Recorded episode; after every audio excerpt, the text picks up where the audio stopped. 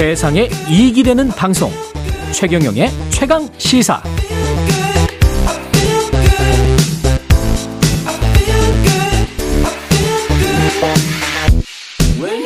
네, 윤석열 대통령 오늘 G20 정상회의 참석하고 순방 일정이 거의 마무리돼 갑니다. 지금까지 성과 과제 외교부 1차관을 문재인 정부에서 지냈죠. 최종권 어, 연세대 교수 나와 계십니다. 안녕하세요. 예, 안녕하십니까. 예. 최종 교수님과 이 인터뷰가 끝나고 우리 저 최, 최경련 최강사가 마무리가 되는데요. 그 다음에 바로 이어서 최경련 이슈 오도독에서 6개월 외교 성과와 과제 관련해서 오늘 지금 못다한 이야기까지 다 하겠습니다. 그래서 그때 또 댓글 질문 많이 좀 해주시고요. 청취 많이 부탁드리겠습니다. G20 정상회의, 뭐 전 세계 언론이 미중 정상회담에 집중했는데 3시간 넘게 하여간 말하고 싶은 건 다 말한 것 같습니다. 예, 뭐 네. 사실 두 분이 서로에게 낯선 사람은 아니거든요. 예. 어, 오바마 정부 시절에 바이든 대통령은 부통령으로 그랬죠. 그는 아, 또 시진핑 주석은 부주석으로서 사실 되게 오랜 시간을 같이 보냈고요. 어, 바이든 대통령 스스로도 시 주석 되게 잘한다. 음. 그리고 요번에 3연임에서 만났는데 예전하고 변한 것이 없더라. 음. 어, 이렇게 얘기를 했어요. 이제 뭐 여러 가지 이제 내용이 있지만 제가 느꼈던 것은 어, 강대국들 아니에요. 예. 그 두 국가가 서로 리더로서 어 되게 엄숙하고 책임감을 갖고 서로를 대했던 것 같아요. 음. 결국 뭐냐면 국제 정세를 책임져야 할 초강대국의 리더로서 요번 회담을 통해 우리는 아 역시 리더로서 책임감 있는 사람들이구나. 둘 다. 예. 그리고 네. 서로에 대한 신뢰를 지속적으로 어 공개 자리에서나 음. 여러 자리에서 얘기했다는 것은 어 미중 관계에 여러 현안이 있지만 네. 외교의 언어로 보면 역시 지금 소통을 지속한다라고 하는 것, 음. 그리고 상대방에 대한 존중. 예. 어, 또 한 가지 느낀 것은 좀 문학적 표현일 수도 있지만 어, 두 사람은 매우 용기 있는 사람이다. 용기 있는 사람. 예, 왜냐하면 서로 적대적 관계로 갈 수도 있는 음. 강대국 국 강대국가이지만 이를 관리하기 위한 음. 서로 간의 소통을 지속하기로 했다는 점이 요번 사실 회담의 중요 메시지거든요. 예. 그러니까 이 세계 여러 나라에게 우리 미중 간에는 여러 현안이 있어. 예. 그러나 소위 레드라인을 서로 설정해 놓고 음. 이 안에서 서로 링 안에서만 있을 거야. 예. 그러니까 좀 너무 걱정하지 마. 우리 격투기 하지 않고 복싱만 예. 하겠다. 뭐 서로 게임 하겠다는 뜻이겠죠. 예. 경쟁할 건 경쟁하고 그렇죠. 협력할 건 협력한다고 하니까요. 예. 소위 게임의 룰을 정하고 음. 이, 이 국제 정세를 안정적으로 관리하겠다는 메시지였어요. 그것은 미중 관계에 밀접한 영향이 있는 우리로서는 좀 곱씹어볼 만한 거죠. 어, 리더의 진중함 뭐 이런 것도 보았고요. 용기가 있다라고 말씀하신 그 측면에 그런 뉘앙스가 담겨 있습니까? 두 나라의 국민 유권자가 사실은 두 나라가 갈등하는 근본적 이익에 관해서 아주 집착하고 있는 측면이 있잖아요. 대만과 관련해서도 그렇고. 아, 그러나 원칙은 예. 있는 거죠. 음. 서로 간에 경쟁할 건 경쟁하고 음. 논쟁할 건 논쟁하겠다. 논쟁할 건 논쟁. 그러나 예. 치고받지는 않겠다. 예. 동시에 국제적으로 소위 글로벌 이슈라고 하는 음. 기후 환경, 우크라이나 혹은 또 핵 전쟁에 관한 위험 그렇죠. 등등에 예. 대해서는 아 그거는 당연히 미중 간에 협력하겠다라고 하니까 음, 음. 어 요런 부분을 보면 안정적인 메시지와 음. 관리 메시지에 상당히 중점을 둔 거고 그리고 최소한 앞으로 최소 2년 정도 미중 관계를 관리해야 되는 바이든 대통령이 그렇죠. 나 시진핑 믿어. 나 아. 시진핑에 대해서 그는 아직 변하지 않았어. 음. 그리고 그와 나의 관계는 매일 스트레이트 포워드해. 아주 아주 허심탄회하게 얘기할 수 있는 관계야라는 것이죠. 음. 우리 언론도 아직 이걸 잡지 못했는데요. 네. 어, 어제 바이든 대통령의 그 기자회견을 보니 네 가지 정도의 질문을 받았지만 예. 매우 3시간 반 정도 회담하고 바로 우리 그, 그, 백간 출입 기자들하고 대하는 것을 보면 음. 여전히 미중 관계 그리고 미국의 외교 정책에 대해서는 바이든 대통령이 꽉 쥐고 가겠다라는 메시지를 보낸 것을 보면 음. 앞으로 2년은 어, 이 관리 국면 즉 우리 언론이 얘기하듯이 이게 극단적인 음. 분쟁 내지는 긴장 관계를 가지 않겠구나라는 예. 좀 안도의 느낌 받았어요. 그 안도의 느낌을 받은 그 워딩이 혹시 예. 있습니까? 저가 뭐 예. 보니까 예. 제2의 콜드 원은 없다. 가장 중요한 건요. 예. 어, 제2의 콜드원은 없다. 이게 첫 번째 질문이었어요, 예. 사실. 예. 어, 제2의 냉전은 없다. 음. 그리고 중국도 그렇게 하는 것 같지 않아. 음. 라고 얘기했고요. 두 번째는 미국 측 발표문을 보면 예.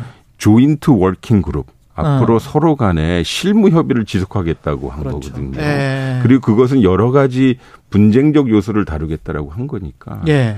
어, 외교가 예. 국방이나 다른 현안보다 먼저 앞서서 음. 양국 관계를 관리하겠다는 것이잖아요. 음. 그런 것은 상당히 좀 좋은 것 같아요. 우리한테 갖고 있는 메시지는 어떻게 되는 거죠? 이렇게 되면? 어, 조심해야 될 것 같아요. 뭐냐면 우리는 자, 예. 기본적으로 뭐 좀 더 얘기할 기회가 있겠지만 예, 예. 만약에 미중 관계가 너무 좋아지면 어떡하죠? 그러니까 그 저도 그걸 계속 네. 지적을 했었는데 너무 좋아지면 이제 이제까지 스탠스가 좀 우리는 너무 지금 네. 미중 관계가 안 좋고 긴장 관계고 그러니 네. 미국의 아 모르겠습니다. 하여튼 네. 너무 앞에 가서 깃발을 흔드는 모양새는 아닌 거거든요. 그런데 그렇게 해왔다고 보세요? 요번에 윤석열 대통령의 소위 아세안 네. 그다음에 오늘 G20 하겠습니다마는 음. 명확하게 드러났죠. 음. 명확하게요. 이보다 더 명확할 수는 없죠. 예. 어, 소위, 소위 한국판 아태, 예. 어, 전략이란 걸 내놓고, 그리고 거기에, 어, 보편적 언어를 썼지만, 그게 음. 미국식 영어, 미국식 언어인 거고요. 예. 즉, 힘에 대해 의한 현상 변경을. 반대한다는 거. 예. 그건 다 우리 마음속에 있는 거거든요. 음. 그리고 국제법적으로 안 되는 건데요. 예, 예. 근데 그 오디언스가 누구냐를 잘 생각해 봐야겠죠. 음. 그거 듣는 사람이 누구냐? 그렇죠. 예. 그리고 두 번째는 어 경제 안보 외교를 하면서 한미일 주축으로 간다고 하는데 음. 결국은 이게 다 기승전 한미일인 된 것 같아요. 기승전 한미일이 됐다. 예를 들어서 예. 북핵 문제, 한반도 안정, 동북아 다 한미일 협력. 음. 그다음에 경제안보 이슈, 한미일 협력 음. 이렇게 된 거거든요. 사실 세계관이 다른 사람들이 5년 동안의 외교를 책임질 권리와 권한을 가지고 있어서 전 정부 출신인 저와 음. 동의할 필요는 없지만 그렇죠. 예. 한반도의 안보 환경이 안 좋으니까 그렇게 간다는 거 아니에요? 예. 그러면 한반도 안보 환경을 한미일이 관리하는 겁니까? 아니면 대한민국이 관리하는 겁니까? 한국이 관리했죠. 대한민국이 네. 관리하면 외교적인 관점에서 주변 나라와 잘 지낼 필요도 있을 뿐만 아니라 음. 동맹을 활용하는 거 좋은데요. 두 가지 측면입니다.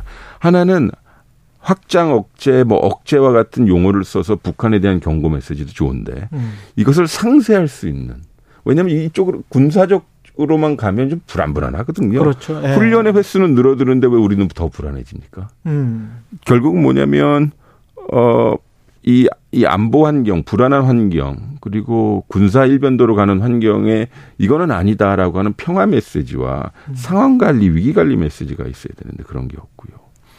두 번째는 경제 안보 협력체 만든다고 했잖아요. 음. 저는 한미일 뭐 못할 건 없겠죠. 예. 기승전 그러니까 좀 어, 순서가 좀 어, 어색하죠. 음. 왜냐하면 이 한미일 혹은 동북아의 소위 공급망을 제일 먼저 교란시킨 것은 2019년으로 기억되는데요. 7월 1일인가요? 아베 정부가 우리한테 했었던 그렇죠. 네. 반도체 수출 규제 화이트 리스트에서 우리 뺀 거거든요. 인위적으로요. 음. 지금 우리가 겪고 있는 IRA 문제도 있지만 IRA 문제의 근본적인 것은 우리가 과도 우리가 중국의 의존도가 높으니 미국에 잘 못 팔 수 있는 법 때문에 흔들리는 거 아니겠습니까? 예. 근데 그것은 그 반도체 규제 때문에 그런 음. 거죠. 근데 그것은 어떻게 되는지 모르겠는데 음. 한미일의 경제안보 협력을 하겠다. 일단 뚜껑을 열어봐야겠죠. 예. 근데 결국은 이제 명확해질 것 같아요. 지난 앞으로 5년 동안 음. 대북 문제에 있어서는 한미일이 가는 건데요. 어, 한반도 문제 일본의 목소리가 그렇게 커지면 음. 그간의 일본의 이런저런 일들을 보면 과연 그게 우리한테 플러스일까?